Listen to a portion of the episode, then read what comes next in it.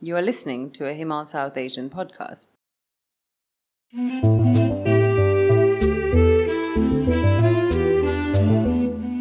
Hello and welcome to Himal Podcast. This is Shubhanga Pandey, and in today's episode we'll be talking about how global financial institutions like the International Monetary Fund and the World Bank have been responding to the COVID-19 crisis. We'll also be looking at how their relationship with developing countries like those in South Asia is likely to evolve in the coming days. To discuss these topics, I'll be talking to Professor C.P. Chandrasekhar, who's an economist based in New Delhi's Jawaharlal Nehru University.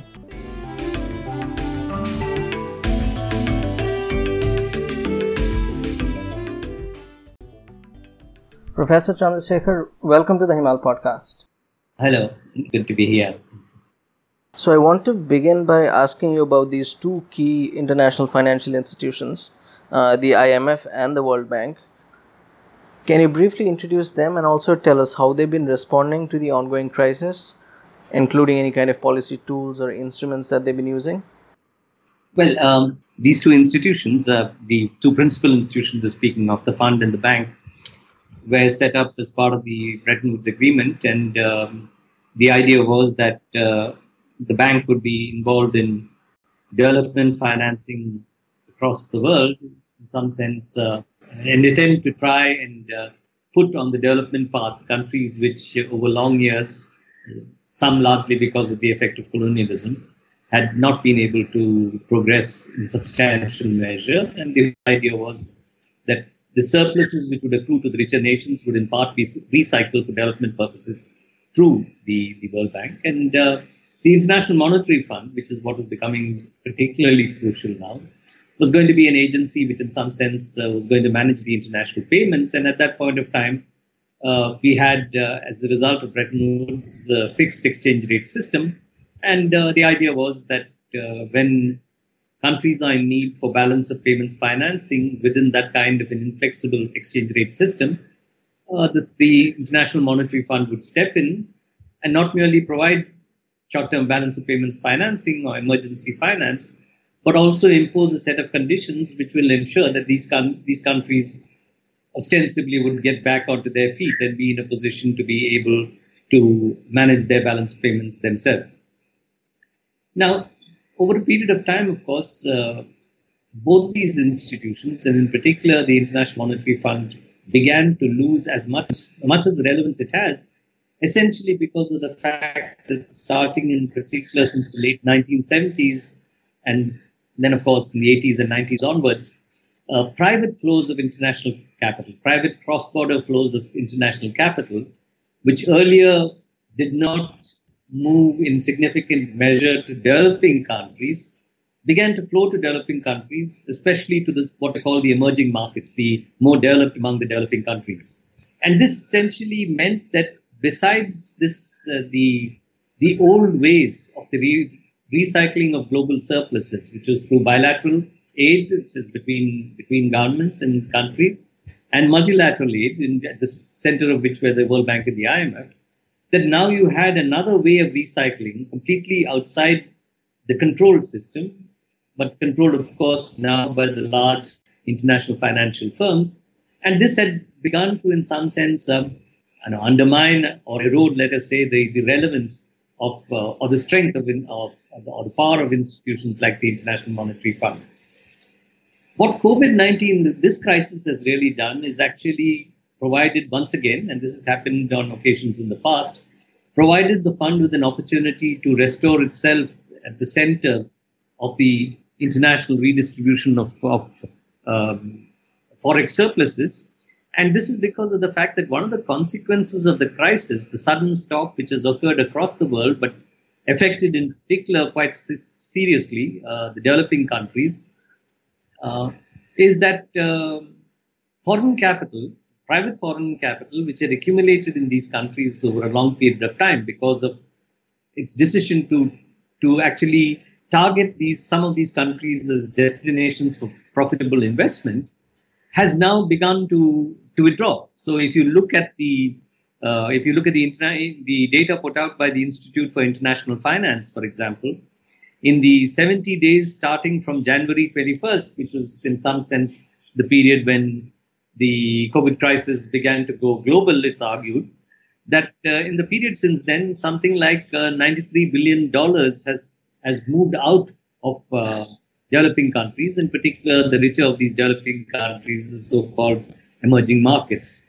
So this is not merely put these countries in a crisis in terms of the fact that their exports are affected, their commodity prices are collapsing, so their export revenues are getting hit, and so on. But more importantly, they are in a position where capital which had come into these countries in the past is now fleeing these countries, and therefore their requirement for foreign exchange, for hard currency, has increased hugely, not merely because of the crisis per se, but because the crisis is accompanied by a squeeze on access to international liquidity. So in some sense, therefore, the position of the International Monetary Fund has become quite crucial. And as you might have read, they've started a number of rapid financing facilities, in particular for the poorest of the developing countries. But the other thing which happened was a demand which came from a number of developing countries, not merely developing countries, but particularly developing countries, which said that the IMF now should use a right which it has by virtue of its principles which govern its constitution to issue international liquidity in the form of the special drawing rights. Now, what are these special drawing rights? Special drawing rights are basically free reserves which are created by the International Monetary Fund, or which means by the members of the International Monetary Fund as an organization, that they decide to issue in terms of this unit of account, which is the SDR, and the SDR's value is linked to a basket of 5 currencies: the dollar, the euro, the yuan, the pound, and the yen. And basically, you issue a certain amount at each point of time when you choose to. And when you issue it, the amount of additional SDR reserves, which are put into the international economy, which allow people to convert these SDRs into dollars or into euro or into yen at the going exchange rate, that this is allocated among members depending upon their relative shares in the IMF quota. So, it has happened in the past that there have been a number of times the SDRs were instituted in the early 70s with around a little more than 9 billion SDRs being put out as reserves and allocated among countries. Then there was, in the end of the 1970s, another allocation of about 12 billion. But most importantly, when the 2008 crisis took place in 2009, an additional 161 billion SDR were put out as free reserves for countries to manage the effects of the crisis, which, as you know, originated, the epicenter of which was the United States and subsequently Europe.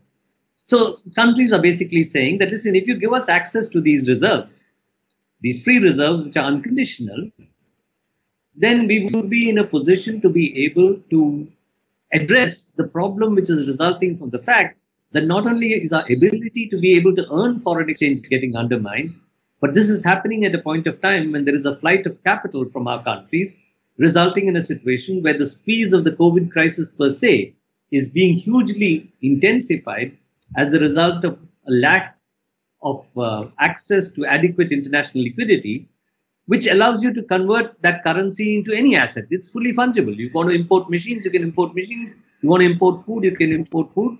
So that's what they wanted. They wanted at least, a trillion. If a trillion is not possible, the discussion had come down to about 500 billion US, the equivalent of 500 billion US dollars, which is some 300 billion plus SDRs.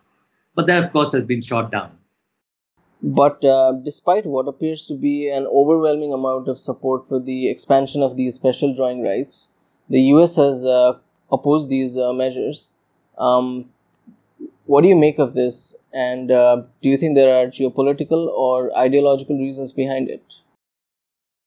You know, at all points of time, while it is true that both in terms of voting power within the IMF and in terms of the agreement between the the United States and Europe, where Europe gets the leadership of the IMF and the World Bank, leadership of the World Bank goes to the US on a regular basis, that despite that, this is mediated control. And the United States always wanted not merely to exert control through the mediation of the IMF and the World Bank, but also wanted to directly exert its control. And what we've had in particular in recent times, especially since the coming of the Trump administration, is an effort to not, I wouldn't even say undermine multilateralism, but to redefine and reshape multilateralism in a way which suits the interests of the United States and the United States alone. So what we've been having, particularly after the 2009 crisis, we've had a new tendency which has emerged for the United States to directly use the fact that it is the home of the reserve currency, the dollar, which, as you know, is as good as gold. You know, you can use it to buy anything you want because a majority of both the real and financial transactions in the world today are denominated in dollars. They've used that and the fact that they've got a mint in their backyard to print dollars to actually try and push liquidity directly from the Federal Reserve into the international system in order to exert direct control, besides the control which is exerted through the mediation of the IMF, where, of course, more interesting politics comes into play in as much as many countries are there and there's discussion and debate, etc. And the way in which the United States has tried to do this is essentially through its swap mechanism. And the swap mechanism essentially consists in the fact that the United States chooses a set of countries. It tells the country that, listen, up to this limit, you can use your own currency to convert it into dollars at today's exchange rate, with the promise that at some specified date in the future, you will buy back your currency with dollars at the same exchange rate. So there is no loss which the United States would suffer in case the currency of that country depreciates. You know, let us say the Indian rupee depreciates, for example. And of course, the country concerned, depending on the period for which the swap is used, it would pay an interest depending upon whichever market interest rate is taken as the sort of benchmark to negotiate that arrangement. So this is a way in which the United States is now trying to move in and provide liquidity directly, which gives it considerable power and strength. So basically, you don't want too much of free, not unconditional liquidity floating out around in the system. And if you have this huge increase in the volume of reserves, in SDR reserves, which these countries demanding being accepted, then of course it undermines the United States' direct power.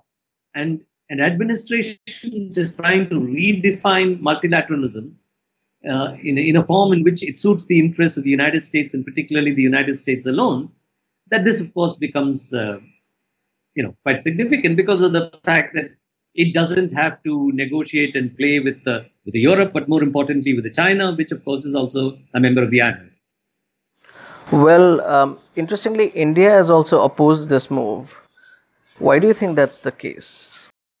From the statement which was made by the finance minister to the IMF meet, to the extent that it's been reported and one has read it, it's unclear what exactly is the full argument. There is some talk that, you know, putting out free reserves of this kind, unconditional reserves of this kind, would lead to misuse, etc.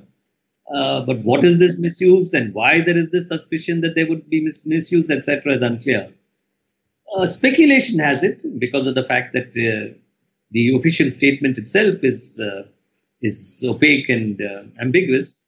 But speculation has it that two factors have played a role.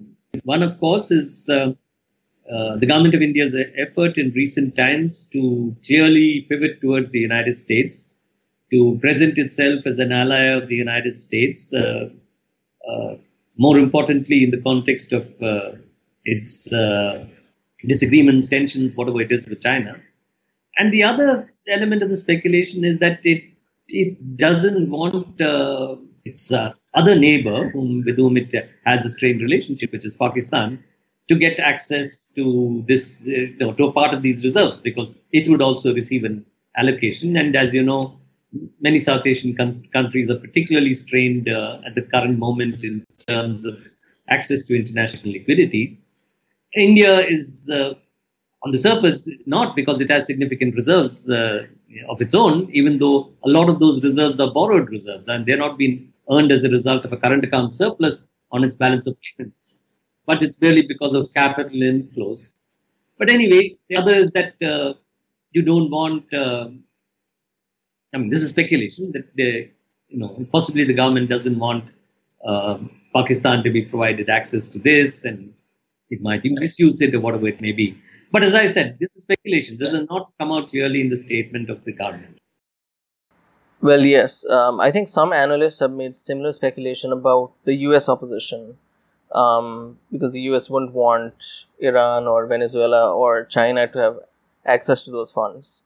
But beyond this specific policy, what do you think institutions like the IMF or World Bank should do to assist, developing countries that will likely be the most badly hit by this ongoing crisis? We must separate out. We must separate out the sort of smallest and the poorer of the developing countries, and let's say the developing countries which are bigger, which are richer, and those developing countries which are part of the G20 and so on.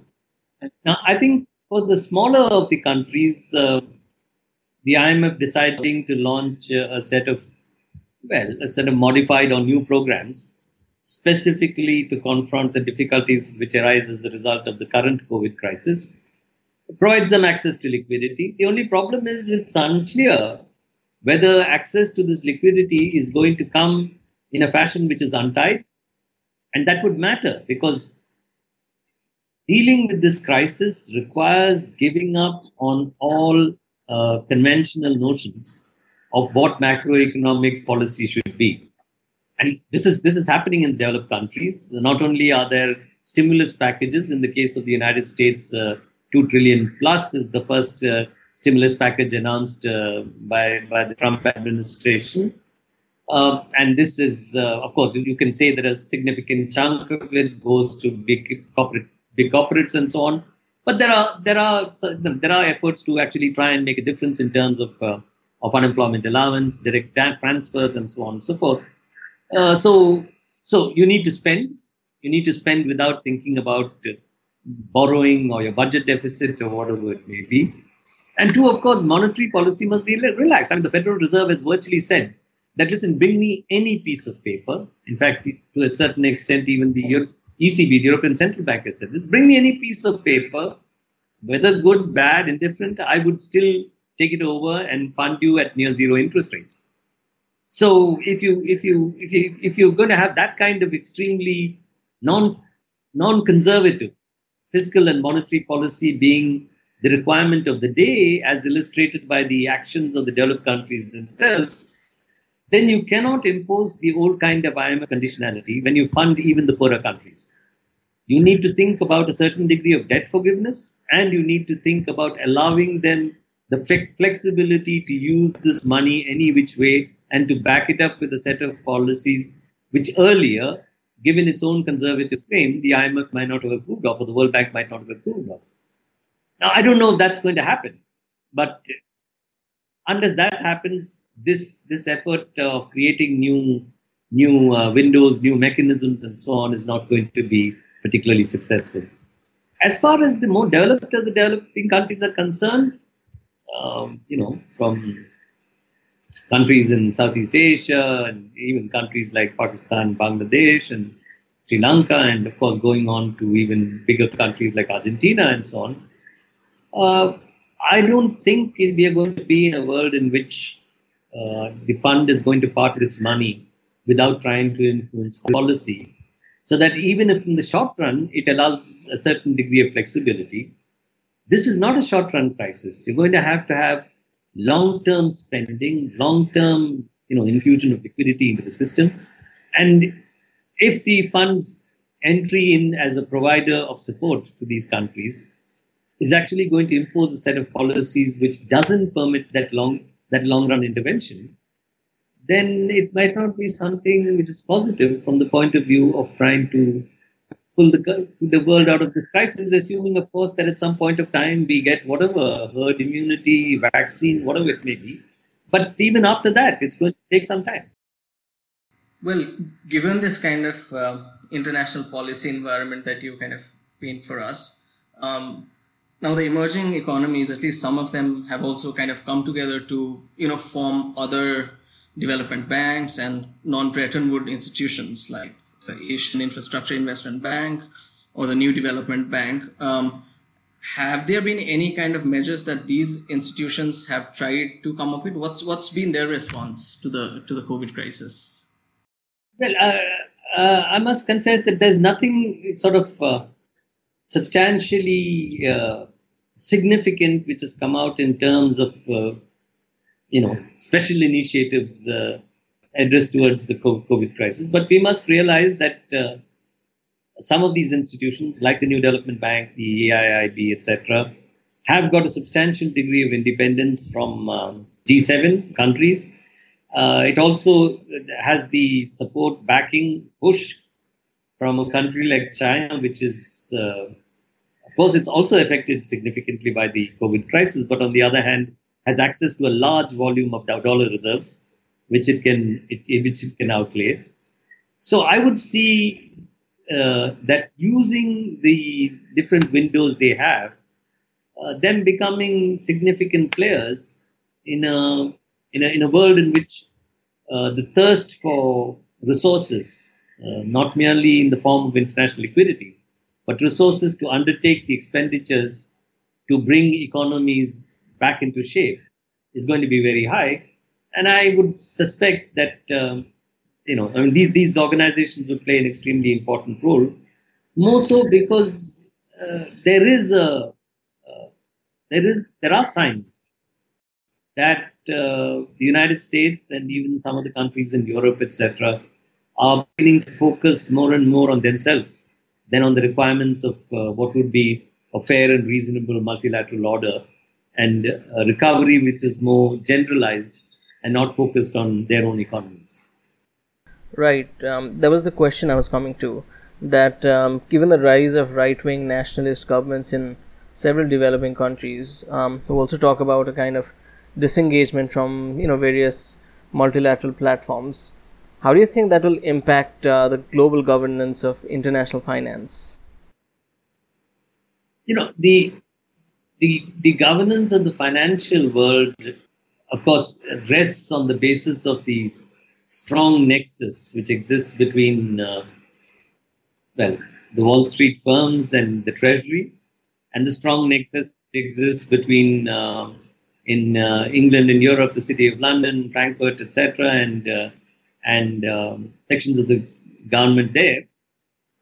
So the way I look at it is, that's an area in which finance capital itself has won for itself the right to determine how it's governed. Despite the 2008 crisis, we really have not seen any fundamental reshaping of the regulatory order, other than for some tinkering of the Basel norms and Basel conditions. And the one segment of the world which was affected by the crisis, which has come back to life or had come back to life very strongly well before the COVID crisis, was of course finance. So the way I look at it is that governance of the financial system would be determined by international financial capital.